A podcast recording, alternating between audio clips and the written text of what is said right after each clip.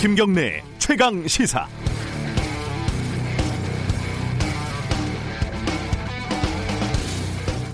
미 하원에서 마크 그린이라는 공화당 의원이 한국산 코로나19 진단 키트가 부적합하다 이런 문제 제기를 해서 잠시 큰 논란을 빚었습니다. 저도 이 기사를 보고 처음엔 깜짝 놀랐었는데요. 어, 의학 전문 기자를 자처하는 홍해걸 씨도 이게 사실이면 국내 확진 검사의 정확도에 심각한 의문이 제기될 판이다 이렇게 말을 해서 논란을 부채질했고요. 하지만 결국 한국에서 쓰지 않는 키트를 가지고 적합하니 적합하지 않니 어깃장을 놓은 그런 어이없는 해프닝으로 끝이 났습니다. 하지만 뒷맛은 쓸쓸함, 쓸쓸함, 씁쓸한 뒷맛은 남아 있습니다. 먼저 마크 그린 공화당 의원이라는 사람은 어느 정도 신뢰가 있는 사람일까요? 그리고 이 사람의 문제 제기는 의학적이고 기술적인 것일까 아니면은 정치적인 맥락이 따로 있는 걸까요? 이거는 잠깐만 구글링만 해도 알 수 있는 부분들입니다. 만약에 우리 국회에서 어떤 극단적인 성향의 국회의원이 5.18은 북한군이 일으킨 폭동이다 이렇게 주장을 하니까 이걸 외신이 받아가지고 한국 국회에서 5.18 북한군 개입 주장이 뭐 나왔다 이렇게 호들갑을 떨면서 기사를 진지하게 쓰면 어떤 일이 벌어지겠습니까? 비웃음만 사겠죠. 외신 기사가 외신 기자가 그 국회의원이 어떤 사람인지 왜 그런 주장을 하는지 맥락을 모르니까 그런 게으른 기사를 쓰는 거죠. 특히 외국에서 어떤 일이 벌어지면은 어, 각자 유리한 대로 해석하기 마련입니다. 맥락을 잘 모르기도 하고 알려고도 안 하기 때문입니다. 강경화 장관이 BBC와 인터뷰를 했는데 어떤 사람이 보면 국위선양이고 어떤 사람이 보면 자화자찬이라고들 하죠. 생각하기 나름이니까 둘 다 맞는 걸까요? 아닙니다. 맥락이라는 것이 있으니까요. 적어도 품격이 있는 언론이라면 그 맥락을 잘 파악해서 오해가 없도록 전달하는 역할을 해야겠지요. 3월 17일 화요일 김경래 최강 시사 시작합니다. 김경래 최강 시사는 유튜브 라이브도 열려 있습니다. 많이들 봐주시고요. 샵 9730으로 문자 보내주시면 저희들이 공유하겠습니다. 짧은 문자는 50원, 긴 문자는 100원입니다. 스마트폰 애플리케이션 콩 이용하시면 무료로 참여하실 수 있습니다. 자, 주요 뉴스 브리핑부터 시작을 할까요? 고발 뉴스 민동기 기자 어김없이 나와 계십니다. 안녕하세요. 안녕하십니까. 어, 경제 소식이 들어온 게 많이 있네요.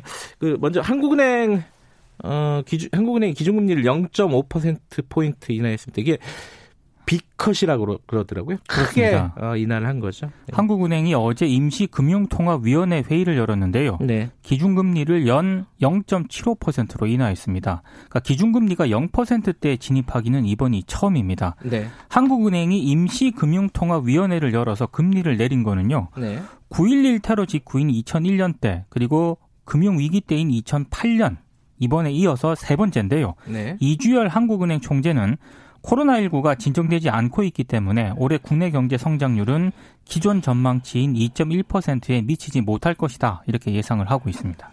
지금 미국 증시는 어 기준금리를 0%에 가깝게 내렸는데도 예, 10% 그렇습니다. 가까이 폭락을 폭락입니다. 했습니다. 아, 오늘 우리 증시도 문이 열리면 어떻게 될지 모르겠습니다. 네.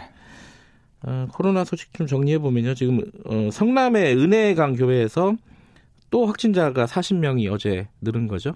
그러니까 이 교회에서만요. 예. 교인만 46명, 그리고 네. 교인 접촉자 등을 포함하면 모두 49명이 지금 감염이 됐거든요. 네. 수도권에서 벌어진 집단 감염으로는 구로 콜센터에 이어서 두 번째 규모입니다. 그러니까 좁은 실내 공간에서 이루어진 종교 모임이라는 그런 환경적인 요인이 하나 있는 것 같고요. 예. 그리고 코로나19에 소금물이 좋다는 잘못된 정보가 이 교회 집단 감염을 키운 것으로 보입니다. 특히 교회 쪽이 예배 참석한 사람들을 소독한다면서 신도들 입에 분무기로 소금물을 뿌린 사실도 이거는 정말 너무 어이가 없어서 어, 가짜 뉴스 같은 처음에는 그런 생각이 들었는데 이게 CCTV로 확인이 된 확인이 됐습니다. 예, 부분이더라고요. 더군다나 예. 이 분무기를 소독하지 않은 채 다른 예배 참석자들의 입에 계속 뿌리는 모습도 확인이 돼서요. 네. 확진자가 더 나올 수도 있는 그런 상황입니다. 중앙 방역 대책 본부는 16일 0시 기준으로 이 코로나 19 누적 확진자 수가 8,236명으로 늘었다고 집계를 했고요. 신규 확진자가 74명 늘었습니다. 그러니까 정, 전반적으로 신규 확진자 증가세가 둔화되는 양상이긴 한데 네. 그 앞서 말씀드린 일부 교회의 예배라든가 이런 문제 때문에 소규모 집단 감염이 발생하고 있는 상황입니다. 소금물 이걸 기사를 보니까 화가 난다기보다는 좀 뭐랄까요 안타깝다 아, 뭐. 예, 이런 느낌이 들어요. 네. 지금 어 교황은 4월 그 12일 부활 대축일 미사도 어, 신자 없이 네. 어, 온라인으로 한다는 거 아니겠습니까? 그렇습니다. 어, 한국 교회에서 왜 이렇게 계속 그 예배를 강행하는지 어, 이 부분은 다른 목사님들은 어떻게 생각하는지 저희들이 3부에서 인터뷰가 좀 예정이 되어 있습니다. 정치권 소식 좀 알아보죠. 그 민주당 비례 어, 대표용 선거연합정당 이거 어떻게 돼가고 있습니까? 지금 민주당이 현역 의원을 파견하는 쪽으로 지금 가닥을 잡고 구체적인 방법을 고민을 하고 있는 것으로 지금 보도가 아, 되고 있는데요. 고민이 많겠습니다. 이거 그 미래한국당에서 할 때 굉장히 비난하지 않았습니까? 민주당에서. 그래서 네. 똑같은 행동을 하고 있다라고 비판을 받고 네. 있는데 비례정당의 기호를 앞번호를 받기 위해서는요. 네. 현역 의원들을 선거 연합 정당에 많이 보내야 되거든요. 네. 이제 이런 고민을 민주당이 하고 있는 것 같습니다. 이해찬 대표가 나서서 일부 불출마 중, 중진 의원들하고 오찬을 하기 시작했다고 하는데요. 네. 자진 불출마 의원들을 비롯해서 컷오프, 경선 탈락 의원 등 모두 30명 정도를 이번 주 내에 잇따라 만나겠다는 그런 계획입니다.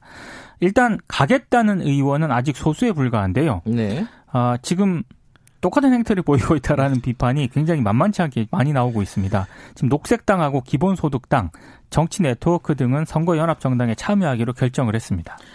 네, 어, 지금 공천이 마무리 단계인데 이 공천에 불복해 가지고 무소속에 출마를 하겠다 이렇게 선언하는 어, 후보들이 꽤 있습니다. 민주당 쪽에서도요. 이해찬 대표가 한마디 했죠. 그 문희상 국회의장 아들 문석균 전 민주당 의정부갑 상임 부위원장 어제 민주당에 탈당계를 제출했고요. 네. 오늘 의정부 시청에서 출마 기자회견을 할 예정입니다. 그리고 민병두 의원도 이번 주 탈당과 무소속 출마 의지를 밝혔고 네. 이광재 전 강원지사 공천이 확정된 강원 원주 갑에서는 권성중 전 지역위원장이 또 무소속 출마하기로 했고요. 네. 충북 청주 서원에서 사선을 지낸 오재세 의원도 무소속 출마를 검토 중입니다. 네. 그러니까 이해찬 민주당 대표가 당 고위 전략 회의에서 만약 공천을 받지 못해 우리 당을 떠나 무소속 출마하는 경우에는 영구 제명하겠다라는 그런 방침을 밝혔습니다. 물론 상황은 다르지만 이해찬 대표도 무소속 출마를 했던 분인데 그죠? 그렇습니다. 예. 어, 미래통합당 얘기도 해보죠. 그 황교안 대표가 화를 냈다고요? 이건 뭐, 뭐 때문에 화를 낸 거죠? 그 위성 정당인 미래한국당 비례대표 공천 명단이 어제 이제 공개가 됐는데요. 네. 이것 때문에 발칵 뒤집혔습니다. 아, 어제 뭐 비례대표 1번 명단 1번을 보면은 조수진 전 동아일보 논설위원이 배정을 받았고요. 네. 2번은 신원식 전 육군 수도 뭐 방위 사령관 이런 분들이 배정이 됐습니다. 그러니까 미래한국당은 통합당의 주요 영입 인물이었던 윤주경 전 독립균형관장이라든가 네. 전주의 변호사 등은 모두 20위권 바깥에 배치를 했거든요. 네. 대신에 22, 이 20번 안에는 자유한국당 출신 유튜버 우원재 씨를 비롯해서요. 신동호 전 MBC 아나운서 국장, 방상혁 대한의사협회 상근 부회장 등이 이름을 올렸습니다. 네. 유영아 변호사는 이번 공천에서 배제가 됐는데요. 어, 통합당 출신 영입 인재들이 어제 따로 모임을 열어서 사태 대응 방안을 논의한 것으로 전해졌고요. 네. 어, 지금 문제가 뭐냐면은 어, 모 정당하고 네. 위성 정당 사이에 공천을 두고 균열이 발생하고 있다는 건데 황교안 대표는 김종인 선거대책위원장 영입 카드를 접고 직접 선거 지휘봉을 또 잡기로 했습니다. 음. 위성 정당임을 포기한 공천이다. 야, 이게 좀 어떻게 될지 모르겠네요. 이 부분은. 어. 한성교 대표가 네. 마이웨이를 하고 있다라는 그런 지적이 나오고 있습니다. 어, 이 렉석스 정당이라고 스스로 얘기를 했는데 그거보다 더 뭐 많은 생각을 하는 것 같기도 하고요. 네. 민생당 쪽에서도 지금 뭔가 사단이 하나 났습니다. 그 전신이죠. 옛 바른미래당 비례대표 의원 출신으로 셀프 제명 후에 이 미래통합당으로 당적을 옮긴 의원들이 있거든요. 이 몇 명이었죠 그때? 여덟 명입니다. 근데 법원이 어제 제명 절차 취소 가처분 신청을 받아들였습니다. 이게 쉽게 말씀을 드리면 비례 의원들이 스스로 제명하는 행위 자체가 위법이다. 이렇게 재판부가 판단을 했다는 거죠. 돌아가라 겁니다. 이거잖아요. 그렇습니다. 바른미래당 없어졌잖아요. 없어졌기 때문에 민생당으로 가라. 네. 음. 그래서 8명 가운데 6명은 미래통합당에 입당을 해서요. 네. 이 가운데 4명이 공천을 받았고 1명은 경선 중입니다. 이거 어떻게 해야 되나? 그러니까 이번 예. 결정으로 해당 의원들의 당적은 민생당으로 일단 자동 복귀가 되는데요. 네. 근데 이번 결정이 좀 주목을 받을 수밖에 없는 게 범여권 비례연합정당으로 갈 총선 비례대표 후보들 있지 않습니까? 네. 이 후보들의 원대 복귀에도 영향을 미칠 수 있기 때문에 아, 적자는 좀 고민이 좀 예, 제기가 되고 있습니다. 그러니까 안 돌아가면은 의원 자격이 상실되는 거잖아요. 예. 그러면 지금 총선이 얼마 안 남았으니까 그래도 괜찮을 것 같기도 하고 네. 예, 어떤 판단을 할지는 좀 봐야겠네요. 어, 최강욱 청와대 공직기강 비서관 갑자기 사퇴했습니다. 어제 사의를 표명을 네. 했습니다. 그 다음 달 첫 재판을 앞두고 있긴 한데요. 일단 언론들의 포인트는 좀 다른 데 있는 것 같습니다. 네. 어제가 4월 총선 비례대표 국회의원 선거 공직자 사퇴 마감일이거든요. 네. 이것 때문에 비례대표 출마 가능성에 좀 비중을 두고 있는 것 같은데요. 네. 일단 언론들이 제기한 내용을 보면 그 열린민주당 입당설이 하나 있고 또 하나는 범여권 비례연합정당 쪽에서도 최강욱 비서관에게 비례 상위 순번을 제한했던 것으로 알려졌다. 또 이렇게 보도하는 그런 내용도 있습니다. 어제가 어, 사태 마지막 기한이었으면은 어디로 갈 가능성도 꽤 높아 보이네요. 네. 그렇죠? 다른 소식 좀 알아보죠. 그 삼성 계열사 이사 후보들이 어, 부적절한 사람들이 많다. 이건 어떤 내용인가요? 그 이번 주 삼성 계열사 주총이 줄줄이 예정이 되어 있는데요. 네. 박대동 전 의원 이 울산 북구의 미래통합당 후보로 단수 공천이 됐거든요. 네. 삼성화재 주총에 재선임 사회이사 후보로 이름을 올렸습니다. 네. 근데 국회의원은 영리 업무에 종사하는 게 금지가 되어 있기 때문에 만약에 당선이 되면 국회로 가고요. 네. 낙선을 하면 삼성화재 이사를 맡는다는 그런 얘기인데 참고로 삼성화재 사회이사 연간 보수가 8천만 원 정도 됩니다. 어, 꽤 높네요. 그리고 네. 삼성 SDS하고 삼성 STI 그 사회이사 후보로 뭐 신현한 연세대 교수라든가 네. 아, 지금 다른 교수들도 지금 뭐 어, 최원욱 연세대 교수 등이 지금 후보로 이름을 올렸는데요. 네. 이재용 부회장 그 재판에서 이를테면 뭐 제일모직 삼성물산 합병 비율에 문제가 없다 이런 의견서를 제출을 했고요. 음. 삼성 바이오로직스 회계 사기 의혹과 관련해서 회계 처리가 적법하다고 주장하기 위해 발주한 의견서 작성에 이 교수들이 참여를 했거든요. 음흠. 그래서 보은성 인사 아니냐 또 이런 비판도 제기가 되고 있습니다. 아, 사회이사를 이러려고 만드는 건 아닌데요, 그죠? 마지막 소식 간단하게 하나 정리해 주시죠. 검찰이 윤석열 검찰총장의 장모 최모 씨를 네. 이르면 주중 소환 조사할 방침입니다. 어, 최 씨는 동업자와 함께 2013년 경기 성남시 도촌동 땅을 매입하는 과정에서 신탁회사 등에 350억대 위조 통장 잔고 증명서를 제출했다는 그런 의혹을 받고 네. 있는데요.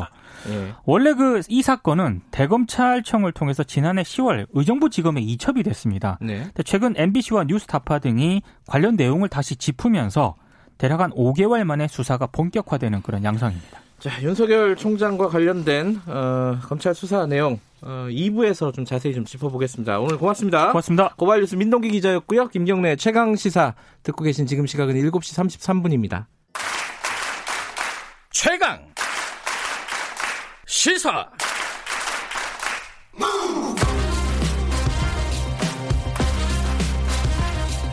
지금 여러분께서는 김경래 기자의 최강 시사를 듣고 계십니다. 네, 1부에서는 어, 저희가 총선 얘기 좀 본격적으로 좀 해보겠습니다. 지금 코로나19 때문에 어, 총선이 어떻게 되는 건지 이게 뭐 약간 안개 속입니다. 뭐, 물론 뭐 총선이 미뤄지거나 이럴 가능성은 지금으로 봐서는 그렇게 높지는 않은 것 같아요. 지금 근데 이제 문제는 어 이 각 당에서 이제 비례정당 같은 것들을 만들면서 예전 선거랑은 완전히 양상이 달라졌어요. 아직까지 좀 어, 본격적으로 판세를 이렇게 예측하기는 조금 이른 것 같기도 하지만은 지금 상황에서 어, 사이로 총선 어떻게 진행되고 있는지 한번 좀 읽어보겠습니다. 두 분 전문가 모셨습니다. 먼저 어, 여론조사 전문가 권순정 전문가님 나오고 계십니다. 안녕하세요. 안녕하십니까. 그리고 어, KBS 일라디오 주말 프로그램 뉴스월드 최영일입니다. 진행하고 계십니다. 시사평론가 최영일 평론가 나와 계십니다. 안녕하세요. 안녕하세요. 예. 어, 목소리는 굉장히 낯익은 목소리십니다. 아, 그런가요? 네, 목소리만. 얼, 네, 얼굴은 처음 뵀습니다. 네. 어, 물론 방, 다른 방송에는 많이 나오시는 분. 목소리만 들어주시는 게 좋습니다. 네, 무슨 말씀을? 아, 비주얼도 상당히 괜찮습니다. 아, 아닙니다, 아닙니다. 네, 유튜, 브로 한번 확인해 보시기 바라겠습니다. 어떻게 생기셨는지. 가려야 되겠네요. 훌륭하십니다. 마스크. 예. 그, 어, 권순정 전문가님, 아, 이렇게 어떻게 불러야 돼요? 지금 소속이 바뀌셔가지고. 그러니까요. 뭐, 그냥 전 본부장으로 하시죠. 아, 그렇군요. 그게 아, 편하시죠? 그냥 네. 본부, 본부장이라고 하겠습니다. 어, 질병관리본부 같습니다. 네. 아, 정치는 질병은 아, 영광입니다. 네. 예, 정은경 본부장의 비유대단히. 네. 아, 그, 지금 상황에서 어떤 판세 예측이라든가 이런 게 가능한 수준입니까? 어떻게 음. 보세요? 좀 어렵습니다. 그러니까 예. 지난 20대 총선에서는 되게 간단했어요. 그러니까 예. 소선구제는 그러니까 지역구에서 누가 1등했는지 네. 그리고 이제 정당 투표에서 곱하기 17 0. 얼마 음. 뭐 곱하기 이렇게 하면 그렇죠. 단순히 나는데 지금은 바뀌어 가지고 그 단순히 그 지역구 의석 뭐 정당 투표율 그걸로 음. 안 되거든요. 음. 그래서 네. 지금 예측하기도 상당히 어렵고 네. 두 번째로는 이제 지금 정말 정치권의 문제인 같은데 공천이 이제야 지금 마무리 수순에 들어왔어요. 음. 그래서 최근에 이제 조금 여론조사가 나오고 있는데 지난주까지 네. 보면 판세를 알기 정도 알 정도까지 여론조사는 안 나와서 맞아요. 실정적으로 판세를 말씀드리기는 다소 음. 어려움이 있는 지금 상황입니다. 어 최영일 네. 평론가님은 이번 선거가 기존에 이제 뭐 20대까지 선거와는 네. 다른 점이 제일 중요한 점이 어떤 부분이라고 보세요? 어, 이 4년마다 돌아오는 총선마다 네. 제가 지금 여러 차례 방송에서 뭐 분석 진단하면서 네. 빠지지 않았던 말이 깜깜이 선거예요. 아, 항상 깜깜이죠.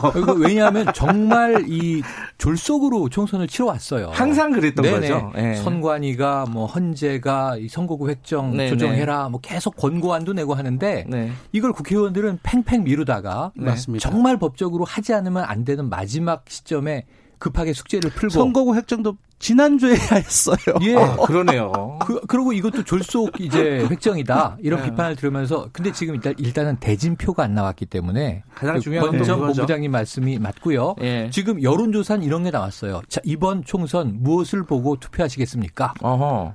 뭐 70%가 넘는 국민들이 공약 보고 하겠다. 항상 그러잖아요. 아, 그런데 네. 공약을 모릅니다. 아니 저는 저희 지역구 후보들의 후보가 누군지도 잘 모르지만 공약도 아. 모르고 그럼 정당의 어떤 굵직한 전략과 공약이 있어야 되잖아요. 네. 정책이 매니페스토 한 지가 우리가 몇 년 됐습니까? 없고요. 두 번째는 인물 보고 찍겠다는데 인물이 누군지 모른단 말이에요. 지금 일부 지역 외에는 네. 아주 확정된 전략공천 지역이라든가 단수공천 지역이라든가 그래서 이번 주가 지나야 나오는데 사실 선거가 뭐 이제 한 달도 남지 않았다. 오늘 17일이지 않습니까? 네. 근데 선거 다 15일이라고 생각하시는데요. 10일부터 선거예요.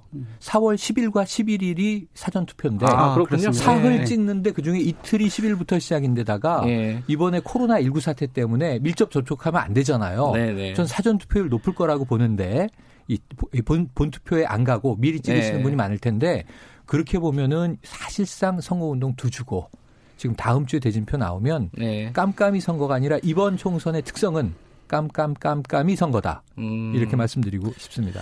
어, 졸속입니다. 최영일 평론가님은 말씀이 좀 기시군요. 아, 네 네. 그게 좀 제가 유명한 점이에요. 어, 디스 당할 줄 알았어, 제가. too much talker라고 하죠. 그 김수민 평론가가 저희 방송에 한 번씩 나오시는데 네네. 일주일에 한 번씩 나오시는데 정당보다는 인물 많이 본다 우리나라 사람들이 그러는데 네. 그 인물에 뭘 보냐 정당을 음. 본다 그러더라고요. 아.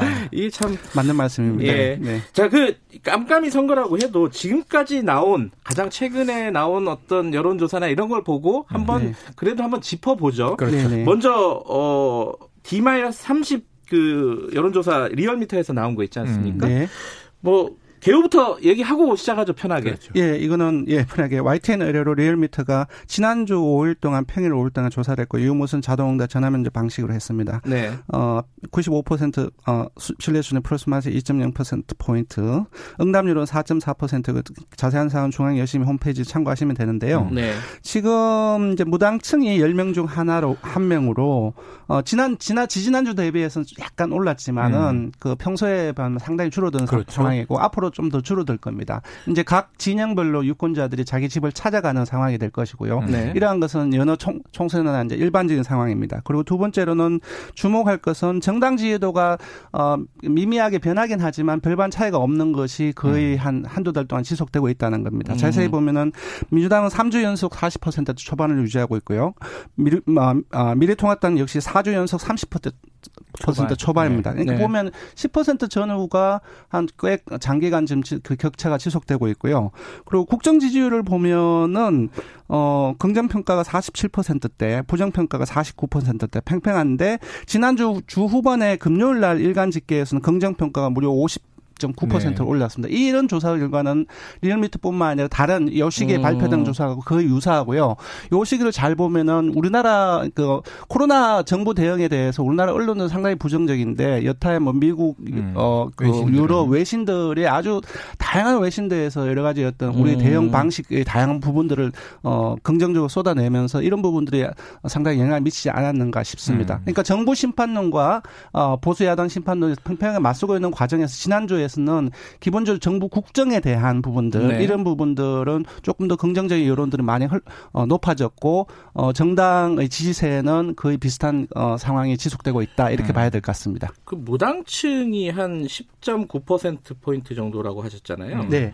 이거는 D-30에서 일반적인 숫자입니까? 많은 겁니까? 적은 겁니까? 어, 제가 볼 때는 일반적인 숫자입니다. 그러니까 자동응답을 음. 조사를 하느냐, 전화 면접을 조사하느냐 좀 다른데요. 네. 전화 면접을 조사할 경우는 이 기간 동안 한 10명 정도, 10명 중에 2명 정도가 음. 무당식, 아, 유보청이 어느, 그렇죠. 어느 정도 그렇죠. 유보청이 잡히고, 어, 자동응답은 상대적으로 좀 적습니다. 혼자서 응답을 음. 하기 때문에 눈치 안 보고 어떤 후보라든지 정당을, 어, 선택하는 경향에서 적, 적어온데요. 어쨌든 10명 중에 한, 한 명 정도는 이 기간 동안 상당히 일반적이고 조금 더 줄어들어서 단자릿수로 앞으로 시간이 갈수록 총선 가까이 줄어들지 않을까 그렇게 예상합니다. 음. 이게 뭐 전체적인 얘기보다 일단 좀 강론으로 좀 얘기를 하다가 뒤에 네. 가서 좀 전체적인 얘기를 네. 할게요. 어, 지역별로 보는 게 아마 이해가 빠르실 것 같아요. 예. 서울, 서울이 가장 뭐 격전지 아닙니까? 아무리 그래도 음, 예. 수도권이 예. 격전지죠. 수도권이 예. 격전지인데 전체적인 흐름은 지금 현재의 20대 국회의 분포는 지금 민주당이 유리하죠. 네. 민주당 의석이 이제 훨씬 많습니다. 네. 왜냐하면 20대에서 이, 그 당시에 새누리당이 좀 전멸하다시피 했거든요. 네. 그러니까 서울의 네. 좀 격전지부터 먼저 잠시 네. 팩터들을 말씀드릴게요. 네. 지금 종로라든지 광진을, 동작을, 그 구로을, 강서구를 쭉쭉쭉 좀 지금 계속 나오고 있거든요. 후보 확정된 그렇죠. 이후에 최근에 음. 그 종로는 이낙연 후보가 상당히 좀 우세한 상황이 음. 지속되고 있고요. 예. 광진 을은 여러 어, 그 데이터를 종합을 해보면 음. 고민정 후보가 박빙 우세이다. 음. 그리고 동작 오세훈 후보보다 예, 예. 박빙 우세. 그러니까 어, 결과가 조금씩 다른 것들 나왔는데 여러 가지 종합을 해보면 그렇게 나온다는 음, 겁니다. 예. 그러니까 동작을 같은 경우는 이수진 후보와 나경호 후보가 상당히 초박빙을 음. 나오고 있다. 네. 그리고 아, 구로을 같은 건 윤건일 후보가 이제 김용태 후보보다 좀 우세한 네. 어, 조사가 나오고 있고요. 네. 강서구을 같은 경우 원래 미래통합당이 김성태 의원 지역구였는데 그렇죠. 여기에 진성준 의원이 김태우 그러니까 이른바 이제 자객공천으로 네. 어, 특검반은 어, 김태우 어, 후보보다는 상당히 좀 앞선. 음. 그래서 격정지를 본다고 한다면 조금 더 이제 민주당 쪽이 어, 좀 우세하지 않는나 싶은데 기본적으로 서울이 49석입니다. 네. 나머지 조사가 안 된 곳이 있기 때문에 어떻게 네. 될지 모릅니다. 네. 그러니까 제가 네. 봤을 때는 20대 총선하고 비슷한 네. 판수로 봐야 되지 않을까라는 것이 제 의견입니다. 격전지로만 보면은 그런데 네. 최일 평론가는 어떻게 보세요? 이 의견에 대해서는? 수도권은 대체로 지금 현재는 여당 우세다 이렇게 보고 있습니다. 음. 네, 물론 이제 아까 초박빙 혹은 뭐 박빙 우세 이거는요. 언제든 작은 바람에 의해서 그렇습니다. 총선 직전에 뒤집어질 수 있어요. 그래서 아하. 이건 뚜껑을 끝까지 열어봐야 알기 때문에 네. 지금 이야기한 것이 민주당 우세 혹은 뭐 미래통합당 우세의 지표가 되지는 못해요. 네. 아, 다만 이제 그 우리가 관심 있는 음. 꽤 이제 나름 이제 수도권 지역을 이끌어가는 지역구라고 볼 수 있겠는데 네. 그럼에도 불구하고 저는 그 일단은 민주당 우세에서 미래통합당이 좀 어떤 바람을 일으킬 수 있을까? 저는 의견이 조금 다른데요. 네. 물론 지표는 그렇습니다. 그러니까 음. 정당 지지율, 지금 나오는 정당 지지율, 수도권 정당 지지율이라든지 네. 20대 아, 총선에서의 그 지역구 득표를 비교를 해보면은 음. 수도권, 그 서울에 나는 경기 인천이 20대 총선부 에서 비해서 민주당이 좀 낮긴 낮습니다. 네. 하지만 지금 나오고 있는 여론조사의 대부분이 전화 면접을 통한 무선의 한 거의 90%한 7, 80% 음. 나온답니다. 그러니까 사회 보수를 통제하는 데 조금 어려운 부분들이 있고 아하. 제가 개인적으로 주장하기로는 지금 나오는 숫자에서 민주당의 입장에서는 2, 3% 포인트를 빼서 본다고 한다면은 음. 사실상 미래통합당에 비해서 민주당이 더 우세하다고 보기는 어려운 어렵다. 상황입니다. 그러니까 민주당이 음. 수도권에서도 여전히 어려운 상황이다라고 저는 보고 있습니다. 음, 음, 네. 그 여론조사 전문가로서 네, 뭐 네. 어떤 그런 말씀을 해주신 거고. 근데 이제 그 표면적으로 보면은 이 거물급들의 격전지 여기서 민주당이 그래도 전체적으로 약간 우세를 네. 보이고 있어서 그냥 눈에 보이기는 그런데 지금 열리지 않은 데가 더 많아가지고요. 맞습니다. 예, 맞습니다. 그 사실은 모르, 모르는 거예요. 예, 서울 같은 경우 는 동작을에 리트, 아, 리트머스 중에 리트머스라고 생각해요. 음. 나경원 후보하고 이수진 후보가 초박빙이라고 예, 아까 말씀 여기는 정말 초박빙이지 않습니까? 근데 서울 같은 경우는 어, 민주당이 지난 20대 총선에서 거의 그 3분의 1을 의석을 그랬죠. 차지했거든요. 음. 그런 것들을 봤을 때 기본적으로 제가 봤을 때는 둘 다 어려운 민주당이 어려운 상황이다라고 저는 음. 봅니다. 네. 아 이게 서울 얘기만 해도 한 시간 할 것 같은데 네, 넘어갑니다. 넘어가야겠어요. 네, 네. 아, 자 이제 부울경으로 가보죠. 낙동강 벨트.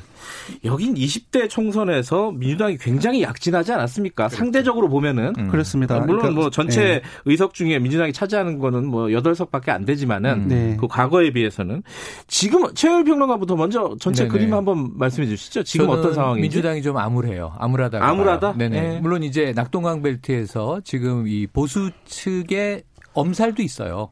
이게 뭐냐면 너무 수도권에 미래통합당이 집중하는 거 아니냐. 황교안 음. 대표가 또 종로에 출마도 했고요. 네네. 그러다 보니까 이제 홍준표 전 대표가 네. 낙동강 벨트 사수론을 계속 주장을 했어요. 음. 이번에 총선에서 못 지키면 차기 대선에서 PK가 위험하다. 이런 얘기를 계속 자신이 경남에 출마해야 되는 변으로 주장을 했는데 이건 상당 부분 전 일리는 있다고 봐요. 음. 그런데 왜 민주당이 암울하냐면 20대 총선에서 약진을 했어요. 음. 그리고 또 하나의 지표는 뭐냐면 지방선거예요. 음. 2018년 지방선거는 민주당이 압승을 했습니다. 네. 부울경 지자체장이 광역이 모두 그렇죠. 다 예, 민주당이고 기초자치단체장도 상당히 민주당이 선전을 했는데 문제는 이 이후에 PK에 체감된 변화가 있느냐. 그러니까 정부 여당에 음. 뭔가 좀 이제 혜택을 지역이 받았느냐 이런 면에서 지금 지역 경기가 한동안 어려워요. 음. 여러 가지 면으로. 네. 이 창원 같은 데 보시면 이제 공단 지역이지 않습니까? 그 경기가 너무 쌀쌀해요. 조선 사업도 한동안 힘들었고 네. 포항, 울산 모두 힘들거든요. 그래서 저는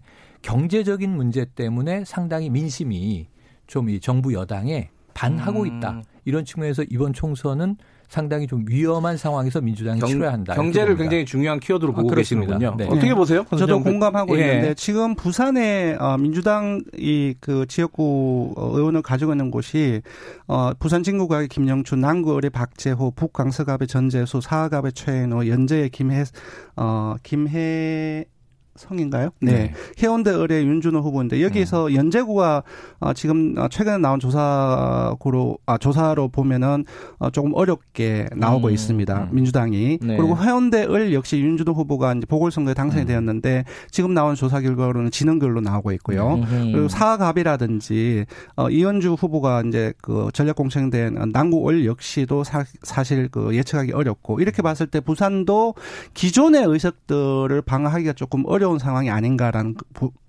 가 음. 보이고요. 경남 같은 경우는 어, 민주당 기준으로 보면 김해시 갑을 하고 양산을을 어, 지난주 어, 지난 20대에서 가져갔는데요. 네. 양산을은 김두관 의원이 아시, 아실 그렇죠. 것이고 김해시 갑을도 상당히 조금 어려운 상황이고요. 양 만약에 경 아, 부울경에서 민주당이 약진을 한다고 한다면 양산시 갑을 가지고 가야 되는데 윤영석 후보가 지금 음, 음. 음. 가지고 어, 미래통합당에 있는 근데 지금 나오는 여기서 나와 있는 조사 결과를 보면 윤영석 후보한테 밀리는 것으로 나옵니다. 음. 울산 같은 경우도 더 어려운 상황이고요. 그는 민주당이 이제 20대 총선에 두 개를 가지고 나머지 네 석을 무소속까지 포함하면 그렇죠. 미통당이 가, 아, 음. 새누당이 가져갔었는데 어쨌든 울산은 민주당 입장에서는 어 다른 지역구 아 다른 이제 부산이나 경남보다 더 어려운 상황인데 이런 음. 세 지역을 종합해 보면은 어, 열, 어, 8개 석을 방어하기는 조금 어려운 어렵다. 암울한 음. 상황이라고 음. 아까 말씀하셨는데 그분 동의를 합니다. 네. 예, 지금 분발하지 않으면은 어, PK 같은 경우는 지는 상황이라고 봐야 될 것 같아요. 음. 아, 이 민주당이 PK 네. 쪽은 어, 낙동강 벨트 이쪽은 그렇죠. 두 분의 의견이 뭐 지금 상황에서는 네. 일치하시는 걸로 네, 보이네요. 네. TK로 넘어가죠. TK는 지금 뭐 거기부터 여기는 그 뭐야 지역구부터 얘기를 해보죠. 어, 김부겸, 어, 주호영, 음. 수성갑. 그렇죠. 예, 여기는 어떻게 지금 나오고 있어요? 이건 아주 어젠가 그제 여론조사 네. 결과가 발표되었는데요. 오차범위 내에서 김부겸 어, 의원이 그 주, 어, 어, 주 의원에 비해서 네. 밀리는 것으로 나타났는데요. 음. 지금 그것이 조사 방식이 전화 면접으로 해서 음. 무선에 상당히 많이 어, 태워진 조사입니다. 그러니까 네. 조금 더 민주당 입장, 그러니까 빈구 의원 입장에서는 보수적으로 봐야 된다고 했을 때 오차범위 내가 아니라 오차범위 밖에서 어, 밀리는 상황이라고 봐야 될 것 같고요. 음. 예, 또 하나 이제 관심 지역은 뭐 여야의 대립 아닌데 홍준표 후보가 아, 무소속 후보로 어, 수 성을 예 수성을로 예, 나오기로 그렇죠. 돼 있잖아요. 이부 음. 이부 이쪽은 여론조사 결과 아직 나오진 않았는데 음. 아무래도 그 미래통합당 후보를 본다고 한다면 홍준표 후보에 비해서 약간 밀리는 음. 어뭐 중남점에서 예. 예. 그래서 제가 봤을 때는 홍준표 후보가 되지 않을까라는 음. 조심스러운 추정을 한번 음. 해봅니다. 어쨌든 어, TK 경북까지 다 본다고 한다면은 그때 20 5석 중에서 지금 두 석을 남겨놓고 아 그 TK가 아 어, 김부겸 의원하고 홍일학 의원을 네. 어, 제외하고는 다 가져갔거든요. 근데 지금 요번 같은 경우는 김부겸 의원이라든지 홍일학 의원 북구까지도 미래통합당이 가져갈 전석을 위험하다 어, 할 가능성이 매우 높다고 네. 봐야 될 것 같아요. 이번에 그 미래통합당에서 무소속으로 나오는 네네. 네. 사람들, 네. 뭐 연대라든가 혹은 네. 뭐 무소속으로 나오는 사람들의 어떤 바람이라든가 네. 이런 것들이 일어날까요? 어떻게 보세요? 저는 이게 이 연대보다는 네. 과거의 연대는 친박 연대 정도 외에는 무소속은 그 개인의 힘이에요. 그러니까 이제 중진의 힘으로 어느 정도 지명도를 가지고 지역을 휘어잡느냐 이 문제인데 저는 무소속 바람은 있을 것 같은데 네. 그것을 연대로 보긴 어렵고 네. 개별적인 네. 의원들의 역량으로 극복하고 복당하느냐의 문제인데 저는 TK는 결국은 무소속과 미통당의 대결이다. 음. 지금 아까 말씀하신 대로 민주당 네. 좀 많이 위험하다고 봅니다. 네. TK 아, 지역에서는 영남 지역에서는 네. 사실 예. 어 경북이라든지 대구 네. 그리고 경남 이쪽에서는 무소속이 나와도 네. 미래통합당이 가져갈 정도의 판세가 형성돼 있습니다. 저 음. 예. 그래서 사실 무소속의 미래통합당 계열은 무소속이 나오면은 이제 복당할 가능성이 높지 않습니까? 그러니까 유권자들은 예. 복당을 전제로 하고 투표를 하는 거죠. 예, 사실 그렇게 본다면 좀 어렵죠. 네. 어, 본부장님, 네. 지금 여론조사 나오는 것들이 네. 확률적으로, 네. 어, 통계적으로 네. 어, 총선 때까지 이어집니까? 대략 음. 어느 정도 수준에서 이어져요? 어, 느 정도 저는 간다고 생각해요. 그러니까 아, 중간에 음. 중간에 아주 특별한 아주 정말로 큰 정치적인 격변 정도의 이슈가 발생하지 않는 기본적인 프레임 자체는 유지된다고 보거든요. 왜냐하면 음. 이게 중간 선계적인 성향을 가지고 알겠습니다. 성격을 가지고 있기 때문에. 네, 네. 죄송한데 제가 시간이 다 됐네요. 아, 벌써요? 이게 무슨 말도 안 되는 몇 마디 하니까 시간이 다 절반 됐어요? 했나요? 아, 절반? 네. 우리 어, 이 비례정당 이런 얘기는 다음에 네. 하죠. 예, 두 분 고맙습니다. 고맙습니다. 고맙습니다. 1분 네. 여기까지가 하고요. 자, 잠시 후 8시 2부로 돌아옵니다.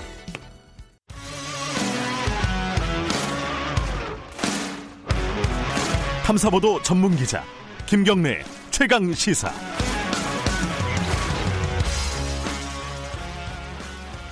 네, 김경래 최강 시사 2부 시작하겠습니다.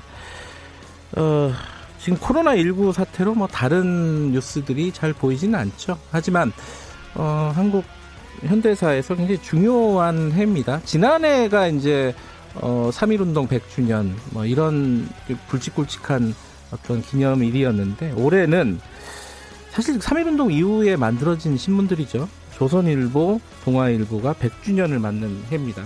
3월 5일이, 지난 3월 5일이 조선일보였고, 어, 앞으로 돌아오는 4월 1일이 어, 동아일보입니다. 그리고 오늘은, 어, 특별히 3월 18일은 동아투위, 동아투위라고 기억을 하시나요? 어, 또, 아, 3월 17일, 오늘 17일인가요? 죄송합니다. 3월 17일, 어, 동아투위가 만들어진 45주년이 되는 날입니다. 어, 한국 사회에서 이 동아일보, 조선일보가 어떤 역할을 했고 어, 지금은 어떤 역할을 하고 있는지 굉장히 논쟁적인 부분인데 이 부분에 대해서 저희들이 얘기를 나눠보는 시간을 가져보겠습니다. 특별히 오늘 어, 어렵게 모셨습니다. 어, 정현주 전 KBS 사장님 나와 계십니다. 안녕하세요. 안녕하세요. 반갑습니다. 예.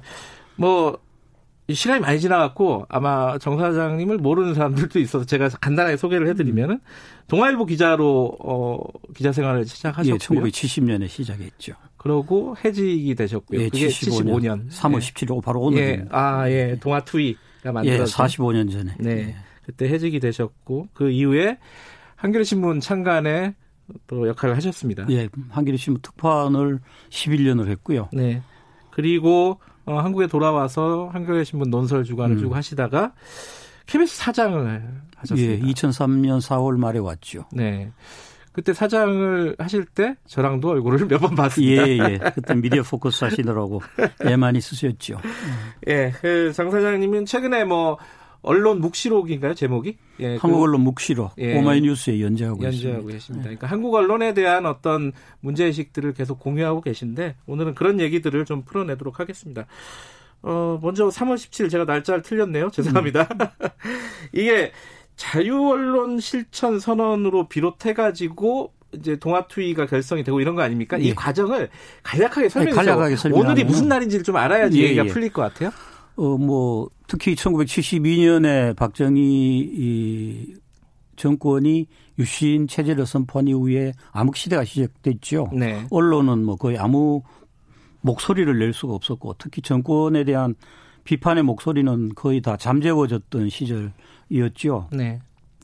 근데 이제 당시에 박정희 권력을 비판하는 모든 우리 사회의 저항의 목소리, 저항의 운동은 다 잠재워지는 그런 시절이었는데 네. 에, 저희들이 1974년 10월 24일 자유언론 실천 선언을 하면서 그 잃어버렸던 언론 자유의 그 암흑의 공간을 한 뼘 한 뼘 찾아오는 참 어려운 힘든 시기를 지나면서 네. 조금씩 어, 쌓아갔습니다.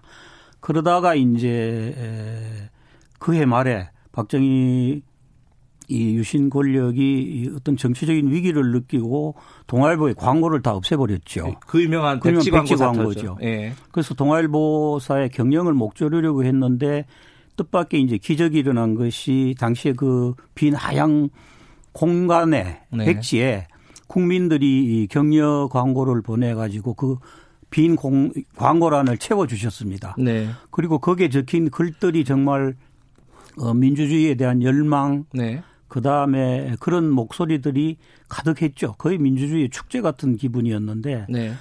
어, 그런 일이 계속되니까 이제 박정권, 박정희 유신 권력이 더 이상 그대로 두지를 않고 본격적으로 동아일보 경영진을 압박을 가해서 결국 동아일보 경영진이 이에 굴복을 해가지고, 네. 어, 뭐 저희들은 뭐 예압까지 했다고 봅니다만은 네. 굴복을 해서 어, 그때 당시에 자유언론 운동에 앞장서던 젊은 기자, 동아방송의 기자, PD, 아나운서들을 일제히 축출한 날이 바로 오늘입니다. 네. 아, 마지막으로 저희들이 그 마지막 어, 어 유신 권력하고 어, 결합한 결탁한 동아일보 경영진이 저희들을 코너로 몰아 넣을 때 저희들이 그것을 마지막으로 저항하면서 제작 거부를 하면서 닷새 동안 계속했는데 네. 에, 결국 오늘 새벽에 에, 에, 동아일보사에서 농성 중이던 그 기자, PD, 아나운서들을 어, 술 취한 폭, 폭력배들 동원해서 저희들 다 축출했죠. 그게 바로 오늘 45년 전 새벽, 오늘 새벽이었습니다. 음. 저는 그때 그 동아일보 2층 공무부에서 동료 23명과 같이 이 닷새째 농성, 단식 농성 중이었습니다. 그때가 몇 년 차 기자셨어요?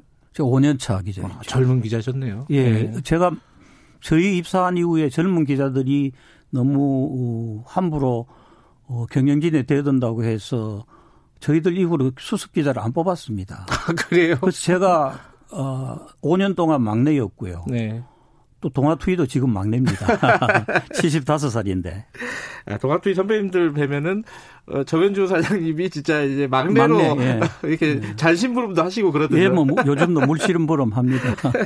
동아 자유언론 수호, 수호 투쟁위원회입니다. 정확하게는 그죠? 예, 동아투이. 동아투이라고 줄여서 이야기하죠. 근데 그때 해고된 인원이 몇 명이었어요? 동아일보에서? 처음에 이제 3월 17일 새벽에 그 폭력배들에 의해서 축출될 때는 한 150명이 나왔습니다. 예. 아, 그러다가 이제 어, 일부가 어, 들어가고 결국 마지막까지 남은 사람은 113명이고요. 네. 어, 지금 돌아가신 분이 30분입니다. 바로 그제. 네. 에, 그 한겨레 신문 편집국장 논설 주간 사장을 지내신 권근술 선배가 어, 음. 어, 이틀 전에 또 돌아가셨죠. 네. 그래서 30분이 지금 돌아가셨고 대부분이 제가 막내가 75살이니까 대부분이 70대 후반 80대 전후입니다.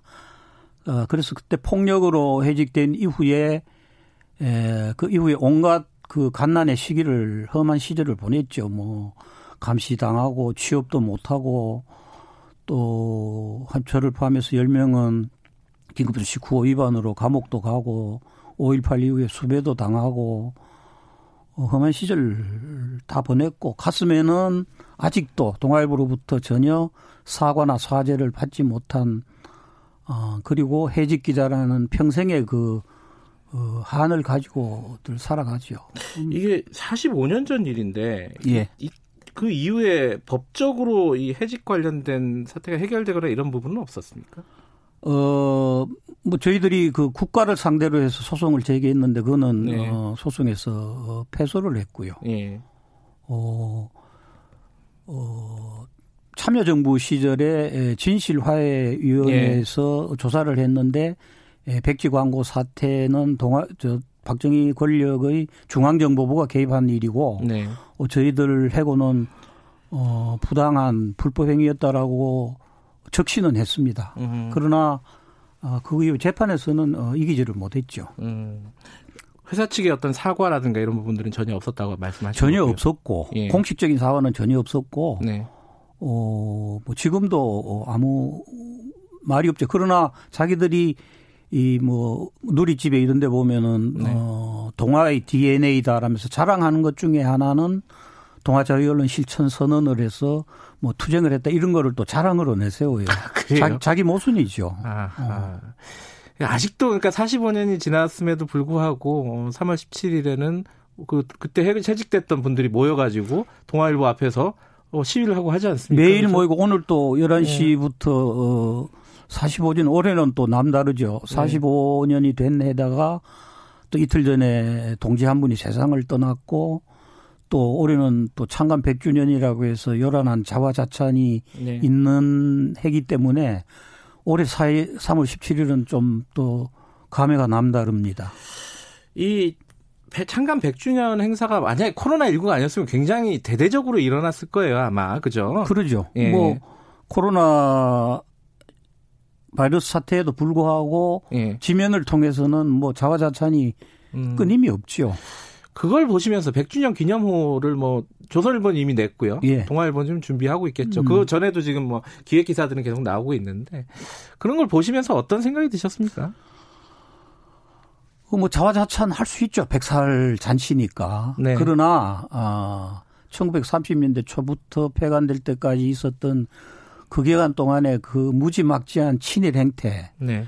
그리고 그 이후에 박정희 전두환 이 군부 독재에 대한 낯간지러운 그런 그, 어, 이 권력 편들기. 네.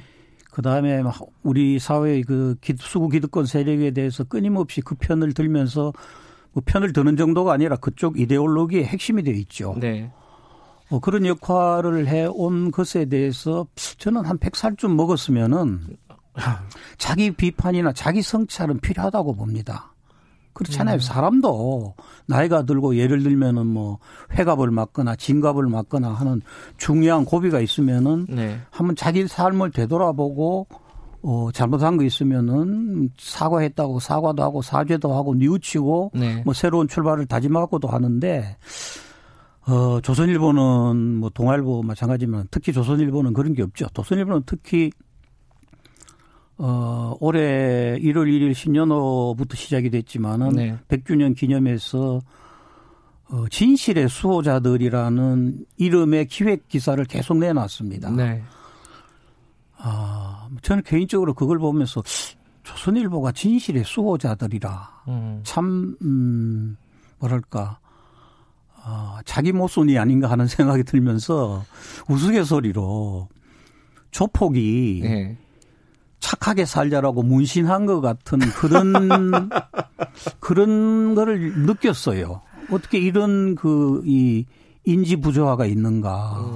그러나 뭐 어쨌거나 아, 자기들은 자랑스럽다고 생각을 할 수는 있는 거고 또 100년 역사 동안에 다 100%다 잘못한 건 아니고 네. 또 일부 부분적으로 잘한 거는 네. 있거든요. 네.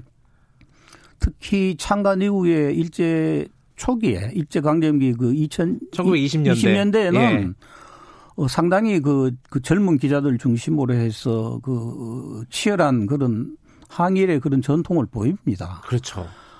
아, 그리고 뭐 동아일보가 늘 자랑하는 일장기 말소 사건만 하더라도 그 사실은 젊은 기자들이 한 거거든요. 네.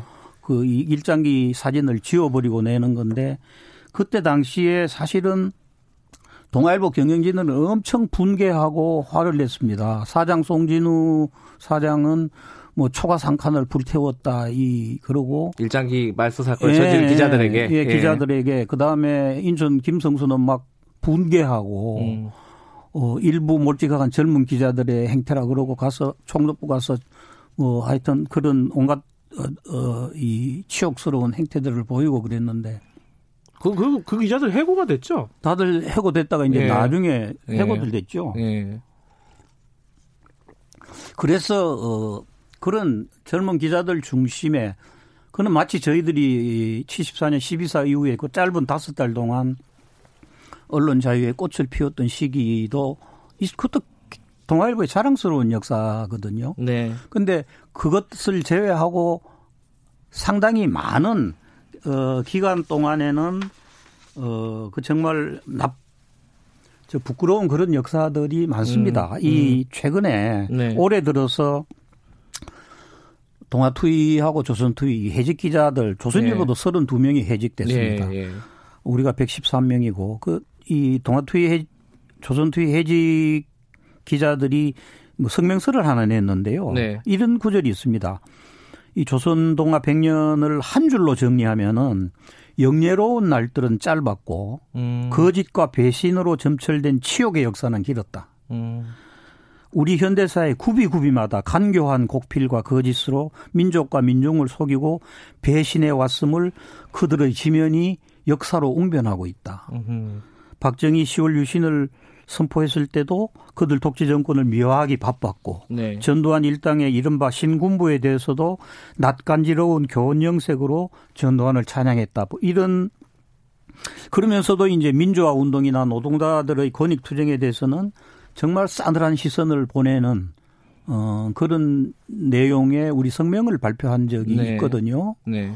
그러니까는 어 100, 100년의 역사가 다 잘못된 건 아니고 이 앞에 성명서 이야기대로 짧은 네. 어, 영예로운 시간도 분명히 있었습니다. 음흠. 그러나 제가 오늘 와서 자꾸 강조 드리는 거는 어, 압도적인 기간 동안 했던 그 거짓과 배신의 그 오요의 역사에 대해서는 네. 정말 한 번 백 살 먹었으면은 한 번 자기 성찰도 하고 자기 비판도 하고 해서 거기에 대해서 사죄할 거 사죄하고 네. 용서를 빌 것은 용서를 빌고 그러면서 새로운 음, 소위 제대로 된 제대로 된 정론의 저널리즘을 하라는 겁니다.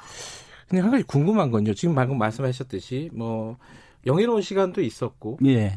짧지만은 있었고 예, 예. 그리고 또 이제 치욕의 시간들은 길지만 길었죠. 있었는데 예. 이게 반복됐잖아요. 왔다 갔다 했는데 예. 어떤 결정적인 국면에서 동아일보, 조선일보가 영예로운 시간이 없어지는 시점이 있었던 것 같아요. 그게 시점이 언제라고 그게 보십니까? 저는 저 1975년에 그 봄에 있었던 대량 해직 사태라고 봅니다. 아하. 그 이후에 아 그다음에 이제 동아일보는 그 이후에 어 80년 6월 항쟁 때 박종철 고문치사 사건 때 또 상당한 네. 역할을 했죠. 맞죠. 예. 그런 그런 있는데 이제 전반적으로 보면은 네. 어 조선일보는 동아일보보다 훨씬 더 적극적으로 네. 어이 오래전부터 친일 DNA가 있었던 것 같고 네. 그다음에 수구 기득권 세력의 핵심 권력으로 등장을 합니다. 음. 특히 80년대 전두환 때부터 그, 그, 그 역사가 지금까지 계속되는 거죠. 근데 그런 차원에서 보면요. 이 사실은 아까 이제 조폭이 예, 예. 착하게 살자고 이렇게 문신을 예. 쓴 거와 같이 어, 조선일보가 진실의 소호자라고 스스로 자칭하는 거 음. 이렇게 비유를 해주셨는데 예. 사실 조선일보, 동아일보를 조폭 언론이라고 이름을 붙인 게 사실 정 사장님이세요. 예. 그게 몇 년도쯤입니까? 2000년 10월에 제가 이제 한겨레, 한겨레 계실 때 논술 음. 주간 시절에 어. 그 한국의 한국 신문의 조폭적 행태라는 칼럼을 두 번을 예. 연이어 썼습니다. 제가 이제 2000년 6월에 특파원을 끝내고 귀국해서 어 조금 있다가 이제 논술 주간이 돼서 실제로 서울 와서 매일 조중동 신문을 보니까 네. 아, 이거는 정말 그, 그, 이 조직 폭력배의 행태하고 뭐가 다른가 한 것이 아주 절절하게 느껴졌어요. 음. 제가 이제 그 78년에 긴급조치 구호위원으로 감옥에서 한 1년을 살았거든요. 네. 그때 당시에 우리나라의 유명한 그 조직 폭력배의 보수들 몇이 서대문 구치소에 같이 있었어요. 아, 구치소 동료였군요. 네, 그래서 그 그분들한 그분들하고 주, 이 통방하고 주변에 있는 사람들 교도관으로부터 초폭의 행태에 대해서 참 이야기들을 많이 들었어요. 음. 자기들의 그 영역을 지키기 위해서 얼마나 사납게 싸우는지 아. 뭐 칼을 쓰고 몽둥이를 휘두르고 하는 그런 이야기들을 많이 들었어요. 근데 이제 2000년 6월에 제가 특파원 끝내고 귀국하고 난 뒤에 서울에 와서 조중동 신문을 보니까 하는 행태가 네. 너무 닮은 거예요. 음. 첫째는 당시에 그 신문사들의 이 판매 경쟁이 치열했습니다. 아, 그때 막 살인 사건 살인 사건이 있었어요 예. 그때. 그래가지고 그 그게 꼭 조폭들 그이 뭐 이런 말 써도 되나 나와바리 싸움 같더라고요. 아, 영역 분쟁, 영역 싸움. 예, 예. 그 자기들 영역을 지키기 위해서 막 칼싸움하고 피투성이 싸움하는 거하고 똑같잖아요. 살인을 음, 저질렀으니까. 음, 네. 그 신문 전쟁이라고 이야기를 하죠. 네. 그 다음에 그 특히 조선일보가 내뿜는 이 글의 폭력성 조중동이 그때 그랬습니다. 이 그 글의 폭력성이 야 정말 심하다. 음. 뭐 예를 들면 동아일보 같은 경우에는 그때 어떤 기사가 나왔냐면은 어 대구 경북에는 추석이 없다라는 기사가 나갔습니다. 네. 아니 지방색을 이 정면으로 녹, 노골적으로 건드린 거 아닙니까? 네. 뭐 그런 기사라든가 뭐 그다음에 조선일보 같은 경우에는 2000년 어, 여름에 그 남북 정상회담 이후에 그 정말 남북 관계가 풀어 이렇게 좀 화해 협력으로 가는 것에 대해서 이 냉전 수구적 어, 관념에서 그 입장에서 정말 어, 아주 집요하게 예, 그런 그이이 이 냉전 이데올로기를 음. 펼쳤거든요. 그때가 이제 김대중 정부 시절이었죠. 김대중 정부 예. 시절이고 또 뭐 그 뒤에 세무사찰 음. 세무조사 있고 이러면서 관계가 굉장히 악화되죠. 네. 그래서 전반적으로 그때 당시의 분위기가 야 이건 정말 조직 폭력배하고 뭐가 다른가 실제로 제가요. 네. 그때 당시에 동아일보 근무하던 한 동료를 네. 어 정말 오랜만에 만나서 점심을 먹는데 그 동아일보에서 같이 일했던 선배 한 분이 저한테 그 이야기를 했어요. 내부에서 그런 이야기를 한다는 겁니다. 아. 야 우리가 조폭하고 뭐 다르냐. 음. 그래서 이제 제가 조폭 언론이라는 신문이라는 표현을 썼고 어, 조중동이라는 순서에 대해서도 말이 많습니다.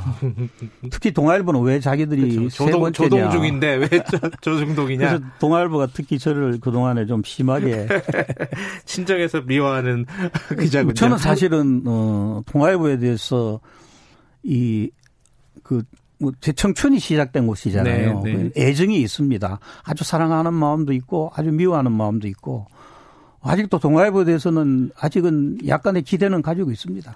근데 그, 요, 여기 잠깐 여쭤보면요. 2009년에 이제 막 종편들 막 움직임이 음. 이제 만들어지려고 막 할 때예요. 그때 정 사장님이 뭐라고 쓰셨냐면은 이게 조폭 언론이 일망 타진될 수 있는 기회다. 그러니까 이 종편 때문에 조, 예, 조정동 망할 거다. 네. 이런 예측을 하셨어요. 네.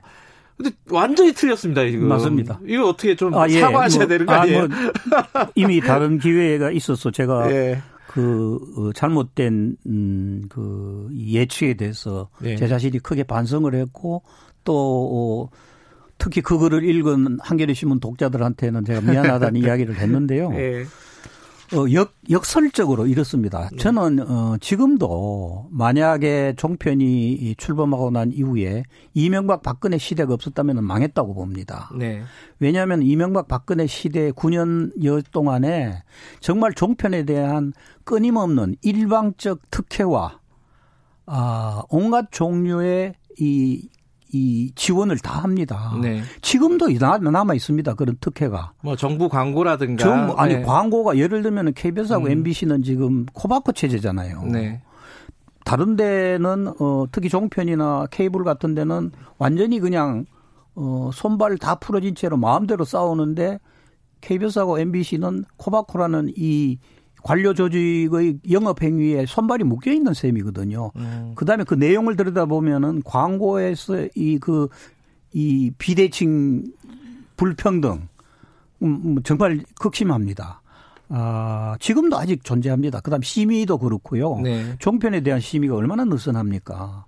그래서 저는 이제 역설적으로 그때 필망론을 한 거는 제 실수고 잘못인데 그거를 뒤집어서 역설적으로 보면은 어 이명박 박근혜 9년의 그 특혜와 음. 지원으로 어 지금까지 목숨을 부지해 왔고 생존해 왔고 지금은 이제 뭐 자리를 잡았는데 만약에 지금도 비대칭 규제에 따르는 이 불평등 구조가 없어진다면은 어 지금처럼 저렇게 생존할 수 있을지에 대해서는 여전히 의문을 갖고 있습니다.